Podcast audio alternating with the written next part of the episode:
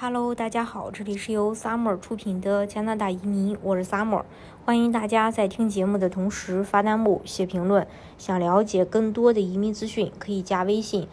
二四二二七五四四三八，或者是关注公众号“老移民 Summer”。关注国内外最专业的移民交流平台，一起交流移民路上遇到的各种疑难问题，让移民无后顾之忧。加拿大移民和难民公民事务部部长肖恩·费雷泽和旅游部部长，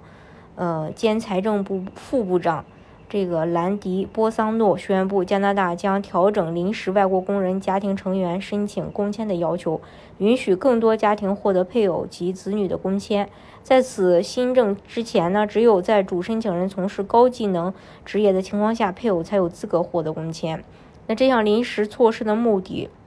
就是通过促进家庭团聚来改善临时工人的情感状况、身体健康状况，并保持经济稳定。如此一来，临时工人将更好地融入工作环境和社区，将工签的申请资格扩大到陪同主申请人来加拿大的家庭成员，将有助于帮助雇主找到他们需要的工人，进一步解决劳动力短缺的问题。从二零二三年一月三十日开始，加拿大移民、难民和公民部将把可在加拿大工作的资格扩大到，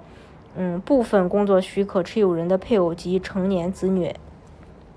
如果你是工作许可持有人的配偶、同居伴侣或成年子女，从事任何培训、教育经验和责任类别的工作，呃，职业属于零到五类的，或者是主申请人并持有开放工签，呃，然后。呃，持有工签许可的经济类永久居民申请人的配偶、同居伴侣或受抚养的子女，该项政策的落实分为三个阶段，会逐渐将允许在加拿大工作的申请条件范围扩大到所有技能水平的工人的配偶和达到工作年龄的子女。例如，从事医疗保健、技工和酒店业的工人的家庭成员也将符合条件。这项临时措施将分三个阶段，具体情况如下：第一，允许通过临时外国工人项目或国际流动项目的高薪类别项目来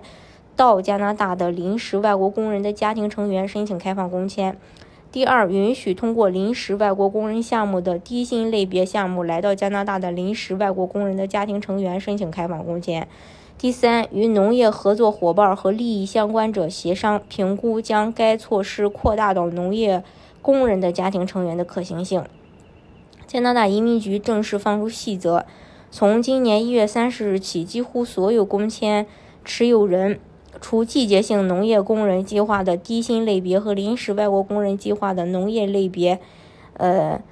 的这个工签持有人的配偶、子女均可以获得相应的开放工签或者是学签。